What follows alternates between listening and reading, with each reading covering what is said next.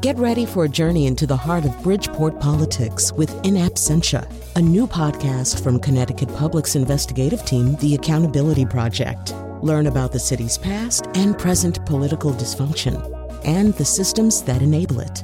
Tune in wherever you get your podcasts. Funding provided by Joe Zimmel and Valerie Friedman. You're about to hear a favorite from the Faith Middleton Food Schmooze archive. It was originally recorded on December 6th, 2018. I got that sunshine in my pocket, got that good soul in my feet. I feel that hot blood in my body when it drops. It's great to have you joining the party on the Faith Middleton Food Schmooze, inviting you to eat, drink, and be merry with us. We're at our culinary studio at the Big G Gateway Community College in downtown New Haven. We have five gigantic professional kitchens to use, part of their culinary education training program. What a show we have lined up for you. My food buddies are here. I'm going to identify them in just one second, but here's what's coming up on the show. We're excited to have Rose Levy Beranbaum. She's one of the queens of baking in America. She's got a brand new book, and this is a book that is for everybody, but I think especially for people like me. If you don't bake and you're just learning how, it is filled with pictures. Every step is shown, and it is so helpful and encouraging. You know exactly what it's supposed to look like. So we're going to be talking with her, and she's such a sweetheart. And the recipes in here, you're going to hear about her special pizza dough that she thinks is the best that she's ever had, and her very own brown butter chocolate chip cookies. Little ginger people that she tells you how to make, a lot of holiday stuff. And we're going to get you ready for any potluck for the holiday season. We've got some ideas for you. My treasured food buddies are here. Chris Prosperi, Alex Province, our senior contributor, senior producer, Robin Doyen Aiken. Hey, everybody. Hey, Faye. Hey. Let's, let's do this holiday thing. Alex, by the way, is at our sister station, KJZZ in Phoenix, Arizona. This idea of having a potluck for the holidays is a wonderful one. A lot of us have done it many, many times. We've got a couple of ideas for you that we're kind of excited about. And because we know how good these can be and how popular they are when they appear on the table, they just disappear. There's a reason for that. So let's start with the meatball thing. Now, you, you put out a tray of meatballs and it, people just go crazy, right? I mean, Oh, agreed. And it doesn't matter what they're covered with, right? What sauce you use, whether they're in a pan or a crock pot. Where Each- they where they're placed on Yeah. the table. I will stretch over fifty dishes to get to the meatballs. Mm-hmm. You could go online. There are a thousand cookbooks with meatball recipes. I just was reading uh, one recently, and the person said. Uh, make about 12 batches of these because you cannot possibly supply enough of these. Yeah, last year my chef Brian, remember Brian is the Buffalo guy. He's And our not, Buffalo not sauce from editor. Buffalo, but the Buffalo sauce. So last year he had to do a potluck. I think it was his, his house, so he had to provide one of them, and he's known for Buffalo, and he did buffalo chicken meatballs. Brilliant idea. They were so good. Can you and on tell the us side, how to okay. do those? Yeah, he did a very basic meatball. So he used ground chicken.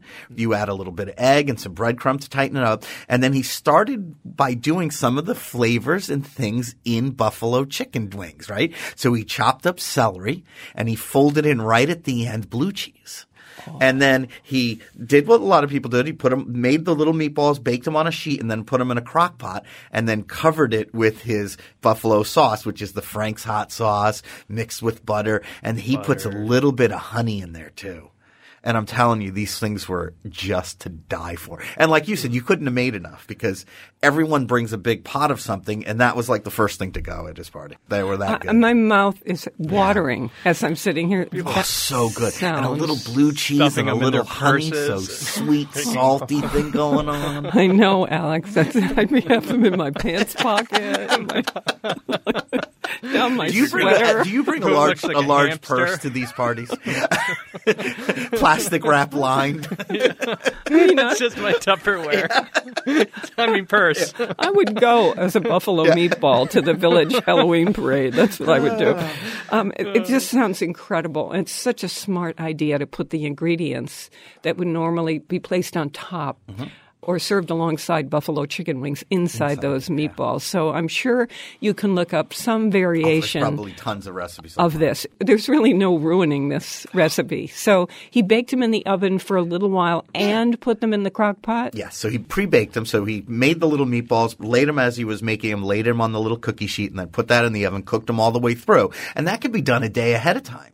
So you take them right out of the fridge, you throw them in your crock pot, you make your sauce, you throw it over the top, you put it on, and then they can sit in there. The new crock pots have that keep warm setting. They can stay in there for hours. You're not really cooking them No, again. you're just reheating them then. So you do it on the shortest setting. Yeah, and it's, I'm telling you, they just get so Oh, good. God, and that, that sauce just soaks in there too. Sounds so amazing. I would have these serve these for dinner. Never mind. Uh, well, if the sweets can do Swedish meatballs for a meal, why can't we have oh, buffalo yeah. Chicken balls? well, I don't know, for for an entree. Mm-hmm. If you were going to do a quick one, you know what I would do? Since we're down here in New Haven, I'm shooting over to IKEA, which is right down the street, and you can buy the frozen Swedish meatballs. Mm, they're good. And those are so good. I get those every time I go over there. I mean, no, IKEA is not just delicious. IKEA is not just for furniture. You have to eat while you're there. You know what else is good there? If you're having people for breakfast, crepes, savory crepes. Yeah. And you pop them one at a time into the microwave for, I forget, you know, 15 seconds or something like that. And they become very hot. And then you would put anything you want on that crepe. You know, it could be a jam, it could be eggs. You can do anything you want, but it's, yes, it's This, delicious. this time of year when you're having people over, you're A meatball. Have, have even unplanned people come over. The neighbors pop in. Those are great to have in the freezer because you can. They walk in, you pull them, you thaw them. You got the Nutella in the cabinet. You smear them, pop them in the oven. Mm-hmm. You're done. Really good. Let's all talk about the other thing that we said we all wanted if we had gone to the potluck. And that's enchiladas, putting out a tray, a big tray of enchiladas. You can make a lot of them. You could oh, put two trays in the oven, bake them off, and there you go. I'd be in heaven. And, you know, you can use corn tortillas Sure. So that everybody's eating the same thing. There's no problem. There's no separate gluten free tray. And they taste delicious because we're all in it for the sauce, let's mm. face it. Oh. Okay, Chris, you once had a recipe for Yeah. enchilada. And it is about the sauce, right? So you can put anything you want in them, but the sauce is, you make that ahead of time and you can keep that in the freezer too. And Alex, I'm into this sauce, and Robin, you too, because this is from a woman who is Mexican, and this is her real sauce that she makes that, Yum. that Chris is going to give us. Mm-hmm. And again, it's at foodschmooze.org. Okay, Chris, first, Right. First, you need ancho chilies. And if you don't know what they are, they're really just dried large peppers. They're spicy, but not burning hot spicy.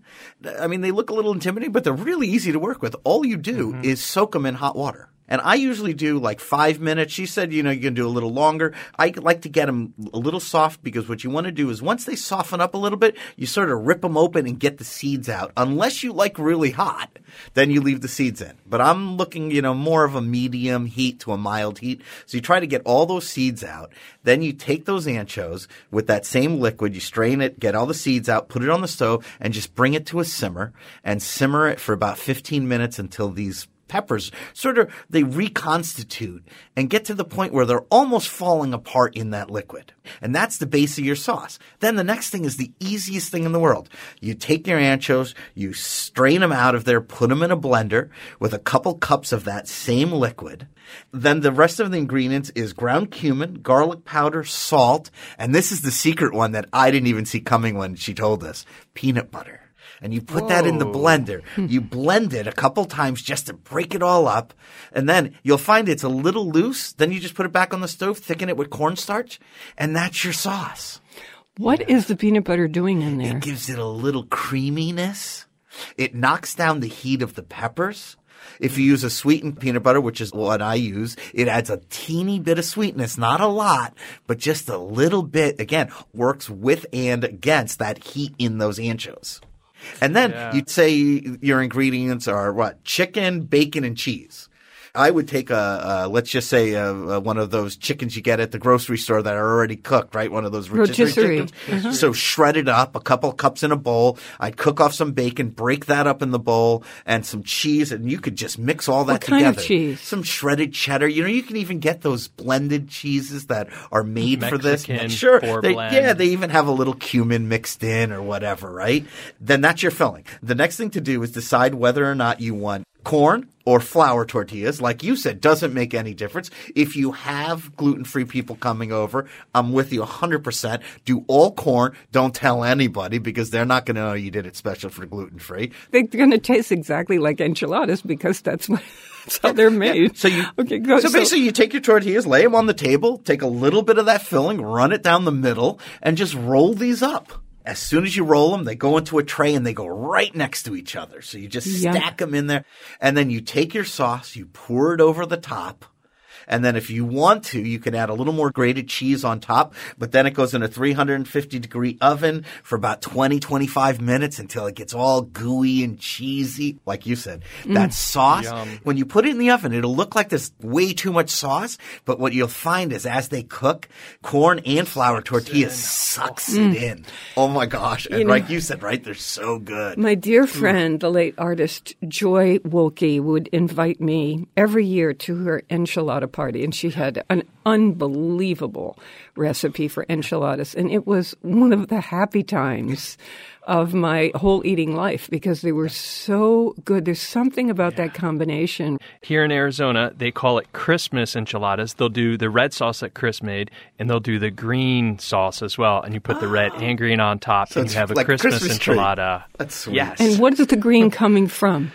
it's just the green pepper instead of the red pepper. Mm-hmm. Mm, Such a cool idea. You don't put it past me. If I found a good little Mexican place that made enchiladas, And order I'd- a tray. Yeah, Pop no, it two the- Yeah, trays. great idea. Two trays. I Pop would it do- in the oven. You and bet. off you go. I'd- I always put out bowls of salsa. You can buy it already made, guacamole, Yeah. get some chips, and really, you have a party right there. You You don't do. need anything else. and Joy would put the whole tray right straight from the oven, boom, on the table. A big bucket of icy cold beers, oh, bottles of beer, mm. oh, some limes. And to Mm. your point earlier, you could put anything in these. We did bacon and chicken just off the top of our heads, but you could make these all vegetable. You could do can vegan use ones, manchego cheese even. one- Manchego cheese. You could do Little chorizo chorizo. sausage. Yeah, we're all uh, thinking down the line. Spanish Uh-huh. here. Reel it in, Alex. You know, you could do an Indian version Totally. of, Yeah. you know, with The with paneer, uh, the some Indian kind of masala sauce on top. That would be so fantastic. love as an, that.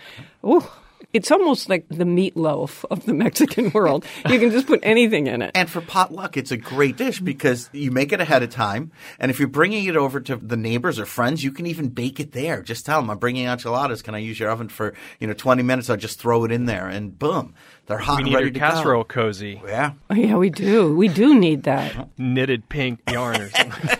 Have you been knitting? Avocado grain. No. Okay. we have a restaurant tip for you, soul food. One more party dish for the potluck. And I wish somebody would make this and invite me. And a little later on in the show, we're so excited. Rose Levy Beranbaum, the great baker, is on the show with her new book, Rose's Baking Basics.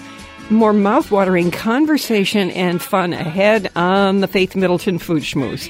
I hope you will make a charitable contribution to feed the hungry. We're online now at foodschmooze.org and we'll be right back. Feliz Navidad. Feliz Navidad.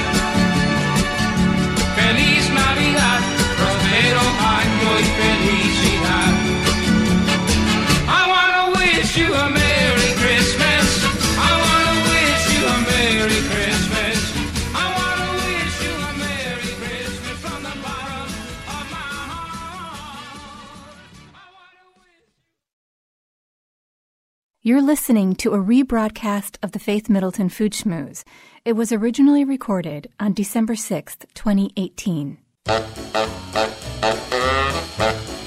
Beans and cornbread. Beans and cornbread. Cornbread. Beans had a fight. Beans knocked cornbread out of sight. Cornbread said, now that's all right. Meet me on the corner tomorrow night. I'll be ready. I'll be ready tomorrow night. I'll be ready. I'll be ready tomorrow night. I'll be ready. I'll be ready tomorrow night. That's what Beans said to cornbread. I'm Faith Middleton. Sign up for our free podcast, meaning copy of the show. You just sign up once at foodschmooze.org. You'll see the little box and it'll arrive to you every single week and you can listen on your schedule anytime you want. You can build a little library. You can go back and check on things. You'll have it right there on your phone and you can just play it when you want. In the next segment, we've got Rose Levy Beranbaum as our celebrated chef on the show, author of the Cake Bible. She's got a new book out. Can't wait to talk with her about her very special brown butter chocolate chip cookies. Okay. And how to make little ginger people coming your way. Now, we promised you a restaurant tip and one more potluck dish. And for the restaurant tip, this comes from Chris, and he just can't stop talking about this place, and he has really made me want to go. So tell us, what's it called? It's called Sandra's Next Generation, and it's soul food, and it's right here in New Haven on Congress Avenue. And I'm just going to read the first line from the menu because it just says everything. It is said that cooking is an act of love. If that's true, then my career was born from my mother's heart. Mm-hmm. And that is the feeling. So my friend Scuddy, who's a psychologist at Yale, and we hang out on Sundays now. He was like, "Have you ever been to blah blah blah next year?" I'm like, "What? There's a soul food restaurant in New Haven?" He goes, "Oh my gosh, you got to try it." Well, let's and look at the look at the menu. menu. I mean, it's just so. This is this food and the feeling of love that washes over you from the second you walked in to the second they seat you Sounds like to the movie. second they bring you the food. It's just absolute euphoria. It's such a cool place. And it's like a neighborhood place. So it's everyone that lives in this section of New Haven getting together on a Sunday afternoon. They do a ton of takeout, like takeout like I've never seen. There was a line Right. that kept going. But So here's oh we, yeah, go we've ahead, got um. Mm-hmm. barbecued chicken, blackened fish, barbecue uh-huh. pork ribs, fried catfish. Oh, I ah, love Catfish that. was good. Pork chop barbecue, turkey Oh. chop barbecue, blackened salmon, fried or smothered pork chops, Oh, smothered pork oh. chops, heaven. Oh. fried or blackened shrimp, and a smothered chicken. Now, on Wednesdays, it's meatloaf and mashed potato day. Oh, Thursdays, turkey with dressing. No kidding. Oh my god. Also on Thursdays, oxtails with rice. Oh, I want to go on a Thursday. Fridays, chitlins, jerk chicken, Mm-hmm. and then Saturday and Sunday, International Day. You need the sides. They're just you can get like four, or I would say get ten sides because the sides are just like you you, you would eat them like He's that's the, the best side. That's the best side. not the That- least bit excited. Oh my gosh! Look at the sides. Caribbean rice, collard greens, Yeah. black eyed peas, Oh fried God. okra, sweet potato fries, candied Yeah. yams, potato salad, fried plantains, string beans, cabbage, corn, kale, baked macaroni and cheese. Uh oh. Yeah. Oh my God! Everything And was. 21 beans. Yeah, the Oh. twenty-one beans were mind blowing. This is called Sandra's Next Generation. Catering available. Yes. Mm-mm. Uh, check out everything online at sandrasnextgeneration.com. This is on Congress Avenue in New Haven. Here's a picture of Sandra Pittman She's on one. the I mean, she is such a wonderful person. Okay, now you haven't even asked me about the sweets. Oh, try! Oh my God, the sweet There's potato more? pie. First of all, all these dishes can be in sandwiches too, Mm-hmm. which are around between six and seven dollars. Oh, amazing value. Okay, I'm so home. Here, here's sweets: sweet potato pie, Yeah. peach cobbler, Uh-huh. banana pudding, Scuddy always has the banana pudding. coconut pineapple cake, Oh, and a chocolate frosted cake, and more. And it oh really is made with love. I'm telling you, people think I'm crazy, but you All can made from tell. scratch, I'm sure. Yeah, and you can tell when food is made with love. This is all family. It's her and her husband and her kids. Yeah, Can ahead, I just read this Yeah. to you? She says, Since the early days, I've I've met and married the love of my life and business partner, Miguel. We've had four beautiful children. We've grown from $5 Fridays to two sit down locations. It's been a long journey that my mother has taken with us, always helping, always advising, and always inspiring. I've loved and appreciated every step, and now I'm a professional restaurateur, but my mother is still the best cook I know, and I am still her student. There are some dishes that I still haven't mastered at her level. Her meatloaf, her sweet potato pie, her fried cabbage, they're still the best. Wow. Don't you want to go? Yeah. Like I- I'm going to go every Sunday for the rest of my life. Chris, I see the airport. I'm flying home. I'm going to pick you up and we're going. Yeah, and Okay. again, I keep saying it, but it's not just the food; it's the atmosphere. It's it's her love in the dining room, just walking around, seeing, making sure you're okay. That's yeah. good. Yeah, I can feel it from here. Yeah. Thank you. Wow. I'm starving all of a sudden. okay, we haven't even gotten to roast Um, bear and bone. This is like crazy. Okay, Alex, I wanted to get this in because I know you just made this, and I thought, what a thing to bring to a potluck or to put out when people are coming over. Tuna casserole. You Mm-hmm. know that old school thing when you make it well, it is so unbeatable. so good. Yeah. So how do you do it? I, I surprised Matt uh, made it for him. Uh, he wanted something healthy, and it's classic tuna noodle casserole. So you cook your wide egg noodles a little underdone. You're going to in a saute pan saute some onions in butter.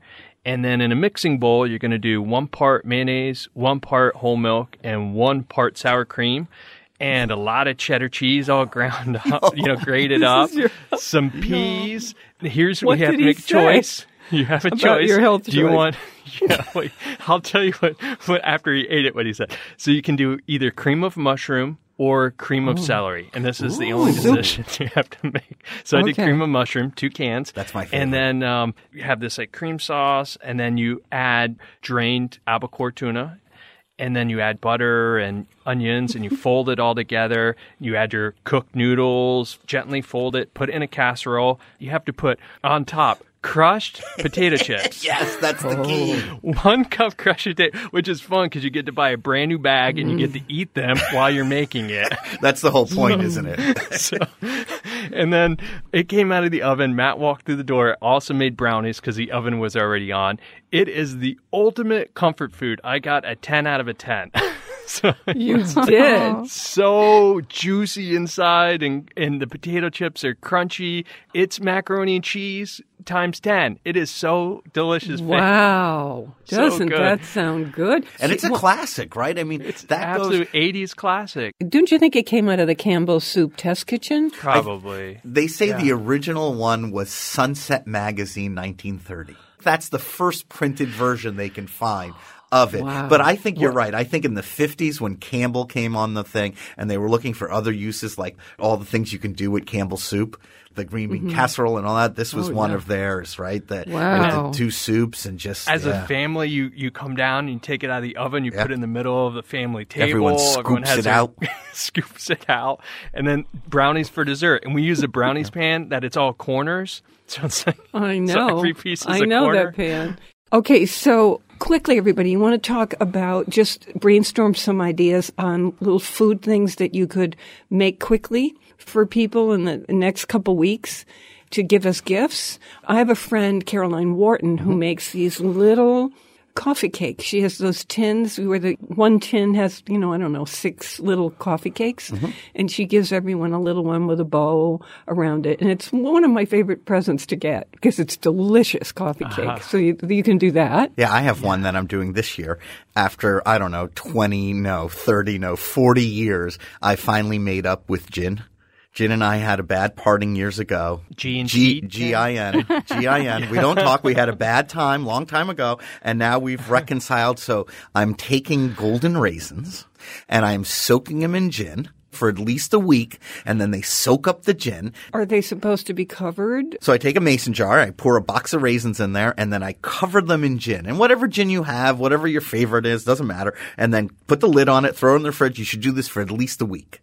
And then what I'm doing is I'm taking a little jar. I bought these little two ounce mason jars. They're teeny little jars. And I'm going to fill them with the raisins. And then on, as a little necktie kind of thing on it, I'm putting a Negroni recipe on it. And I'm going to do an Aperol Negroni to make it a little different, which is basically equal parts sweet vermouth, gin, and instead of Campari, you use Aperol. You're and not going to you make the drink for them. You No. give them the recipe, Yeah. and then you put, put a couple of gin soaked raisins in the Aperol Negroni, which has this like cranberry kind of orangey color. So it's a great Christmas drink. Can you make it with vodka? Sure. Also, you can make it with whatever you want. Yeah. rum or Yeah. so you, any of those spirits Yeah, you, you can would. soak, and it's very inexpensive, and it's really neat and thoughtful, right? Because you give them a recipe, and it doesn't how cost a lot of money, and it's fun. Really and fun. even if you're not making the drink, the gin soaked raisins are pretty good on their own. Oh, oh, okay. If you had anything to drink, just a few raisins.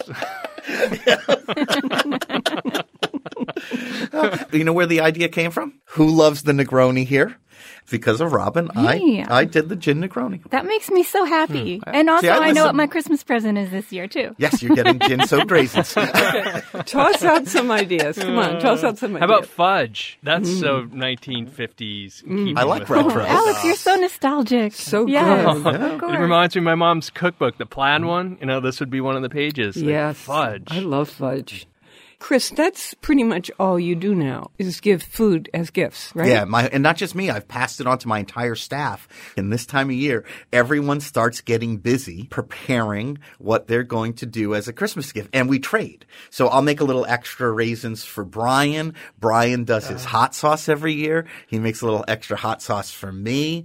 Sierra and I made a big batch of sauerkraut, so we're going to get that in the jar. So we like to do preserved things because it's easier. You don't have to worry, and it lasts a long time. Like his hot sauce has an unlimited shelf life. We like to do things that last. So three months from now, you open your refrigerator and you see the gin soaked raisins or the sauerkraut, and it makes you think like, oh yeah, Chris at Metro Bis made that for me, or you I know, bet you Sierra at with Metro those. Beast made that for me. It means so much that someone actually makes this thing for you. It's not how elaborate it is.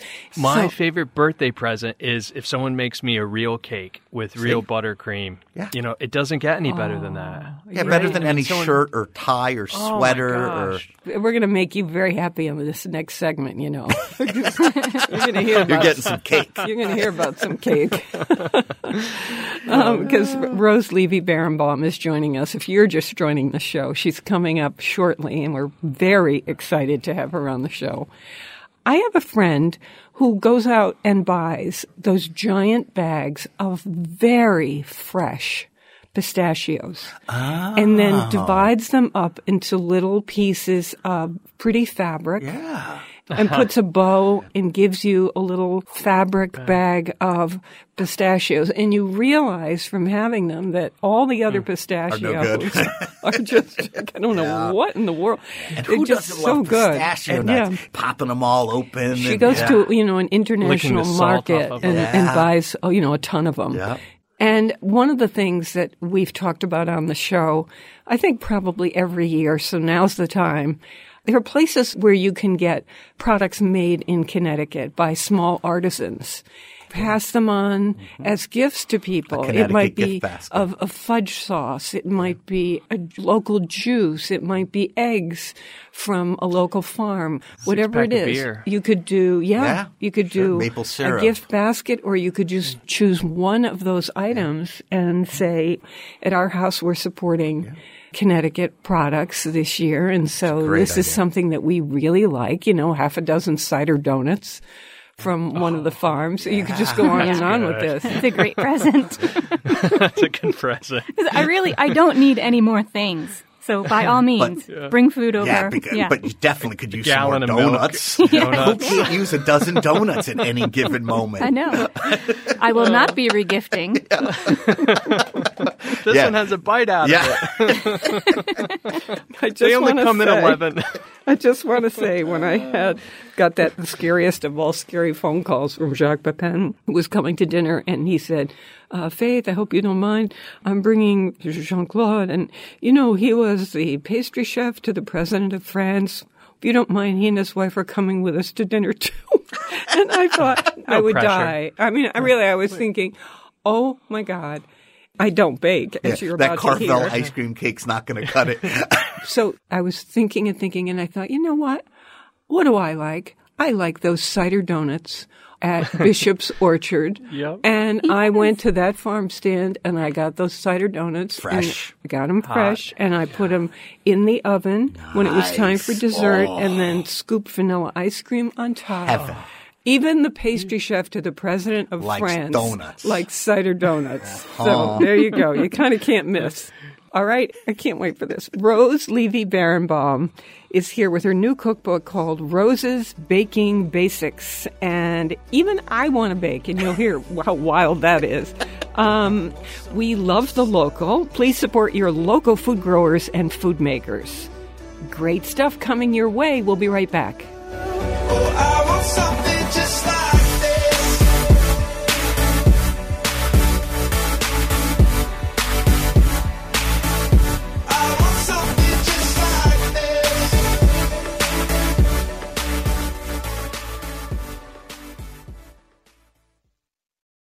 You're listening to a rebroadcast of the Faith Middleton Food Schmooze. It was originally recorded on December 6th, 2018. I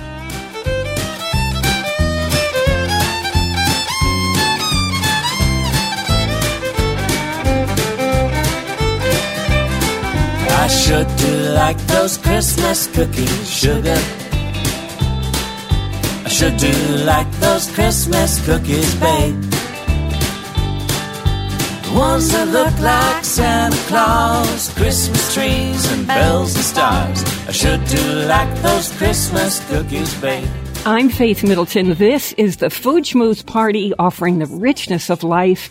Coming to you in Connecticut, Rhode Island, Massachusetts, and New York. New York including Westchester County, the east end of Long Island. That includes the Hamptons, of course. The senior producer is Robin Doyen Aiken. And to hear this show on Connecticut Public Radio, it airs Thursdays at 3 and 9. You can get podcasts and our curated recommendations always online at foodschmooze.org. If you love to bake, all I have to do is name our guest, Rose Levy Beranbaum. And you've probably saying to yourself, I have all her books. So I can't wait to talk with her about this newest one, Rose's Baking Basics. Uh, She's done something rare in this book, found a way to present her recipes for both novices and home experts, I'll call them, plus people like me, the terrified baker. The way Rose Levy Beranbaum and her team have done this is to provide pictures of just about every step in every recipe. A little like watching food TV, you know, where you love seeing how things are done, except you can pause over a picture and see what does that loaf look like? How did she fold this thing? You know, it's like uh, food TV at your speed. So I love that about this. And the thing is that as a terrified baker, I read her books. I don't bake because I'm at, like, like Chris. I'm absolutely terrified of making a mistake, not understanding the science of things. I don't even get in there and try, but I read Rose's books like novels. You know, I fantasize that I'm making them. And this book, though, I have to say, Chris, makes me feel like I can do this. Okay. So we have recipes posted from the book to give you a taste of it at foodschmooze.org. We're going to talk about those recipes, especially the brown butter chocolate chip cookies, but lots of other things too, very holiday oriented. The author of Rose's Baking Basics, Rose Levy Beranbaum. Welcome to the Food Schmooze Party. Thank you, Faith. It sounds like a pun, but I was honestly going to say you have to have faith, and I realized you should have it. It's your name. I mean, this, if you work from this book and believe what everything I say is going to work, it will work because all the information is there. The only thing is it's better to weigh than to measure. Better to weigh than to measure. And I don't weigh anything, including myself. No scales. It's like a, it's a bumper sticker. Okay. This idea of going with all these pictures, were you afraid that this was too basic for you? I've, I've really done all these other cookbooks. You kind of hinted at that in your introduction. That's true because when the editor proposed the idea, I said people are baking from all of my books, and even very young people get Blue Ribbon Awards at county fairs, so why should I step back? Then I realized it wouldn't be a step back if we could have pictures of all the step by steps, because that would benefit, as you so wisely put it, even experienced bakers. This is the ideal way. You show it evolving. Here's when I put this much cream into that pan, then I add this much more, and then I'm putting a little chocolate on here. See what I'm doing? The photographer was able to capture all of that, which is amazing. Having those steps is invaluable. Yeah. One of the recipes that I just mentioned that, thank you for this. Uh, you allowed us to put this up on the site so people can experience the kind of thing that you do. And I hope you will experience this one and send them to me. I'm a nut about brown butter. I think it is the most beautiful Oh, yeah. thing. If Have something it. calls for butter, Alex, as you know, I'm making it into brown butter. Interesting you said nut because in French it's beurre noisette, which means hazelnut. Yes. So this is your chocolate chip cookies and you're using brown butter in these. We're talking about unsalted butter, egg, walnuts, flour, baking soda, sea salt, light brown sugar, granulated sugar, golden syrup or corn syrup, vanilla extract, and dark chocolate chips. Why brown butter? What is that going to give this recipe? The reason I use the brown butter is because I clarify the butter to get rid of the water. That gives a chewier cookie. And I thought if I'm going to be clarifying the butter, why not brown it and get more flavor as well? Yum. Mm-hmm. Isn't that just a great idea? And Then the milk solids are also delicious in the cookie. That's what's browning. And when all of the water disappears and evaporates, the solids begin to brown and they take on that wonderful flavor. Yeah, and that's brown mm-hmm. butter. I never thought about Yeah. what actually is browning. I'm so glad you explained that. So that's going to add a richness. Then this business of using either golden syrup or corn syrup, a lot of people use Lyle's, I think. What does that do in this recipe? Corn syrup only adds sweetening, but the golden syrup adds a butterscotch lilting quality. It's incomparable. There's no going back after you try that. You're gonna have to get some of that. and of course, the reason I put the syrup in to begin with is to give a chewy quality. It used to be I'd look at a recipe and see one thing or the other and think they were synonymous. But it's not so. The first choice is always the better one. The second choice is if you really can't do the first choice. Mm. nice. I like that. Mm-hmm. It's true for so many things. It is. For years, I thought that cilantro or mm. parsley were synonymous when Pierre Fernet wrote about it. Then I tasted cilantro in India. Oh, it just there's no flavor in the parsley compared to cilantro. Uh-huh. Why do you put both light brown sugar and granulated sugar in? That's again for the chewiness that comes from the molasses and the brown sugar. But too much of it, it would brown too much and it would maybe be too strong in molasses. So that's hmm. why there's a balance of the two. And this recipe we're talking about, these are roses, personal chocolate chip cookies. And so if you follow her the way I do, as I do my fantasy baking and eating, you know, you can see pictures of here's what the butter looks like. Look at her fingers getting the skin off the walnuts so it gets rid of a little of the bitterness that comes with the walnuts because of that little bit of skin.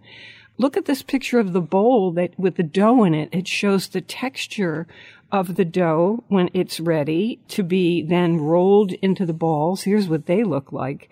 You see this is how thick they're supposed to be.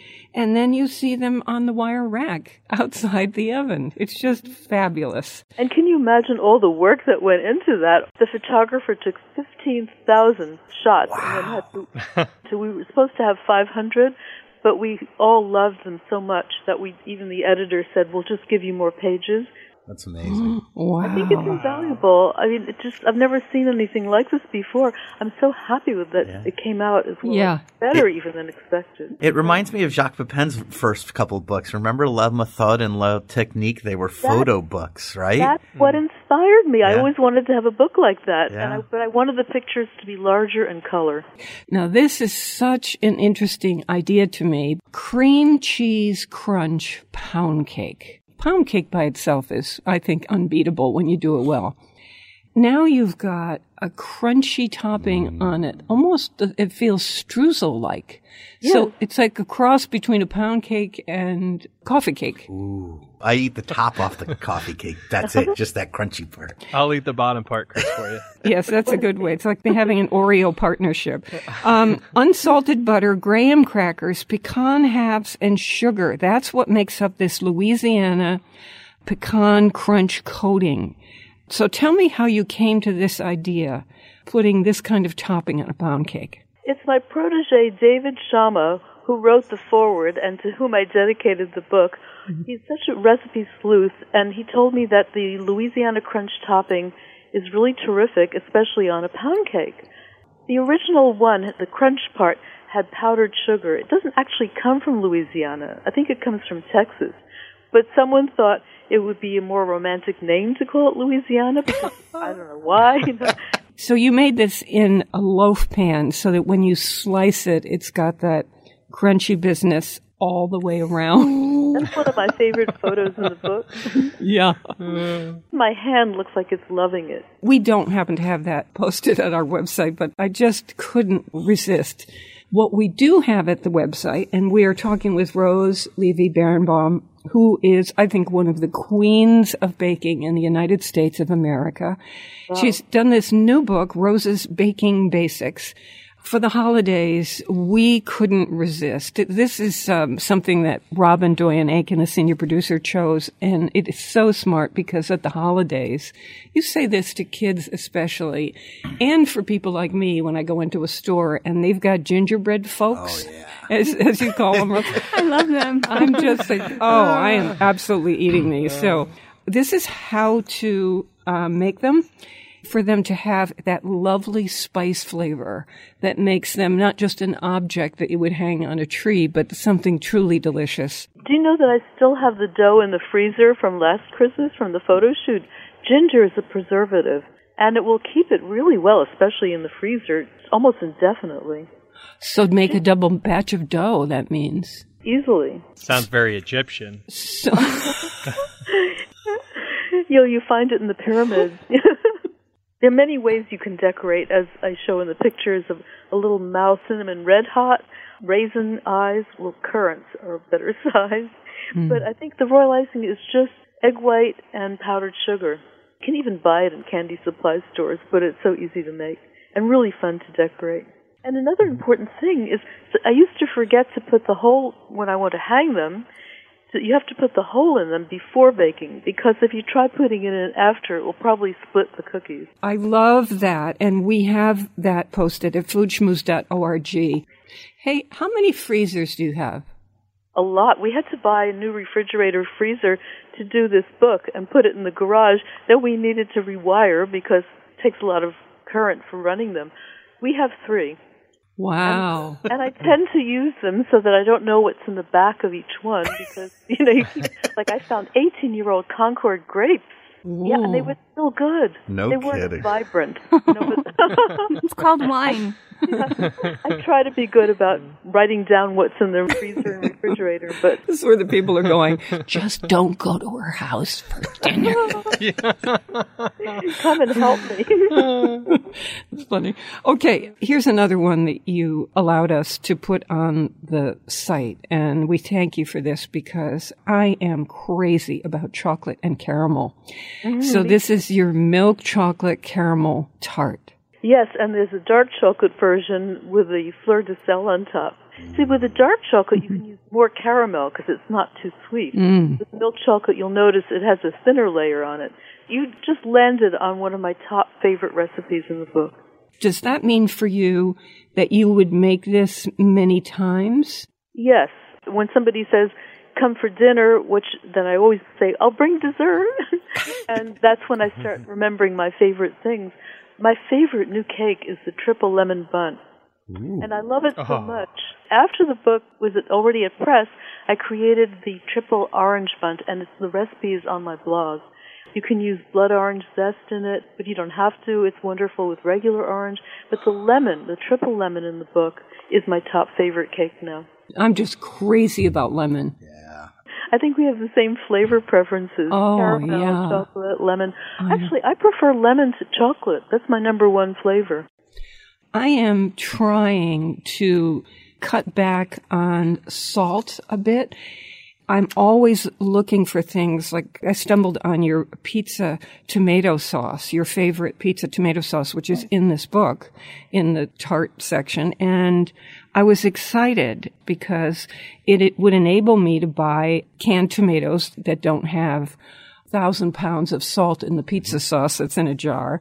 And I'm sure you've discovered that vinegar, acid, lemon replaces salt. It gives that uplift, that lilt.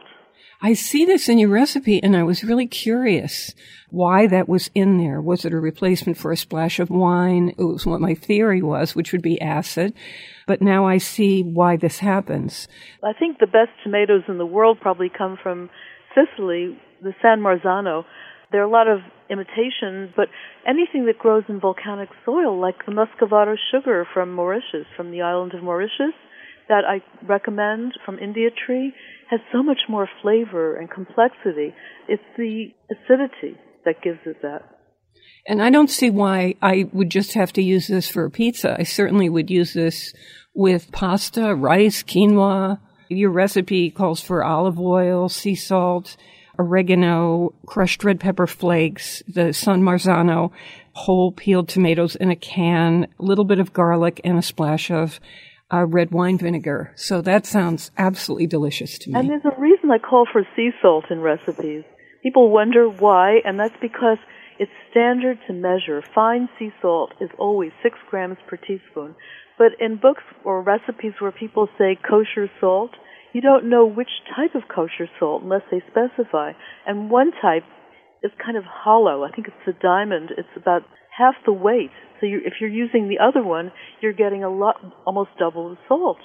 So the, So- de- the the detail you're getting into right there, are you saying that perfectibility ensures the best flavor? That that's what we're trying to do is be as close to perfect in duplicating a recipe as possible when we're baking. Yeah, when it comes to baking, the closer you can get to what's intended, the more your chances that you're going to get something wonderful.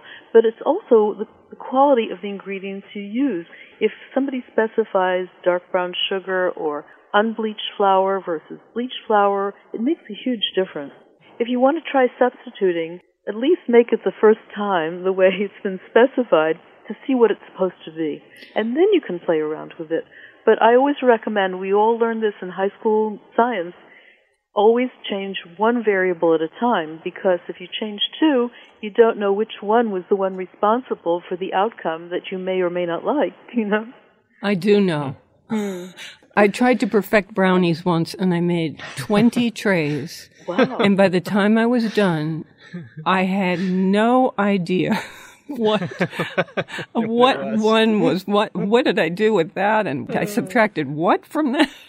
Oh, So I dreamt about brownies last night. You've just made me remember that. ah, we're on the same I- I page. think I'm too much into this baking thing at this point that all I think about, because we've been traveling around demonstrating and talking about it, is baking recipes. But I do cook, and I love savory cooking, and that's why I'm glad this the book has a chapter on bread, including my favorite pizza, which I must have worked all my life to get to the point where it's airy and bubbly. It has a slight chew, but it's tender. I'm just so Mm. thrilled with that pizza crust. One of my major secrets there is to make it a day ahead because you can still get a good pizza without waiting. But if you wait a day ahead, you get more bubbles. It's much better texture. Ah, isn't that the best? Have you met a gluten-free flour yet that you like? What I have met is gluten-free recipes that don't call for flour at all. Good answer. I mean, I love flourless cakes. I don't like flourless bread, I have to admit. Mhm. But I have tried two different ones, and I thought if I could never eat bread again, maybe. But since I don't have a problem of gluten intolerance, it's very hard to be motivated to use something that is such a compromise. And there, there's some wonderful work being done on that. But it's a specialty, and I have enough trouble getting all the things uh, out that I want to share. Thank you very much for being on the show. It is just such a treat, and you're just an amazing, amazing cookbook author and baker. Just stunning. Thank you so much. Take care and happy holidays. Same to you all. Rose Levy Beranbaum, author of Rose's Baking Basics, filled with pictures of all the steps.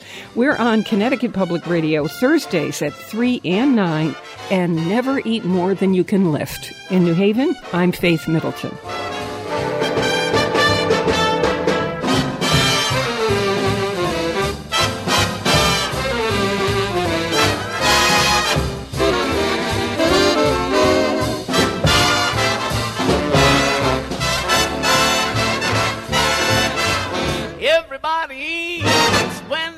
Everybody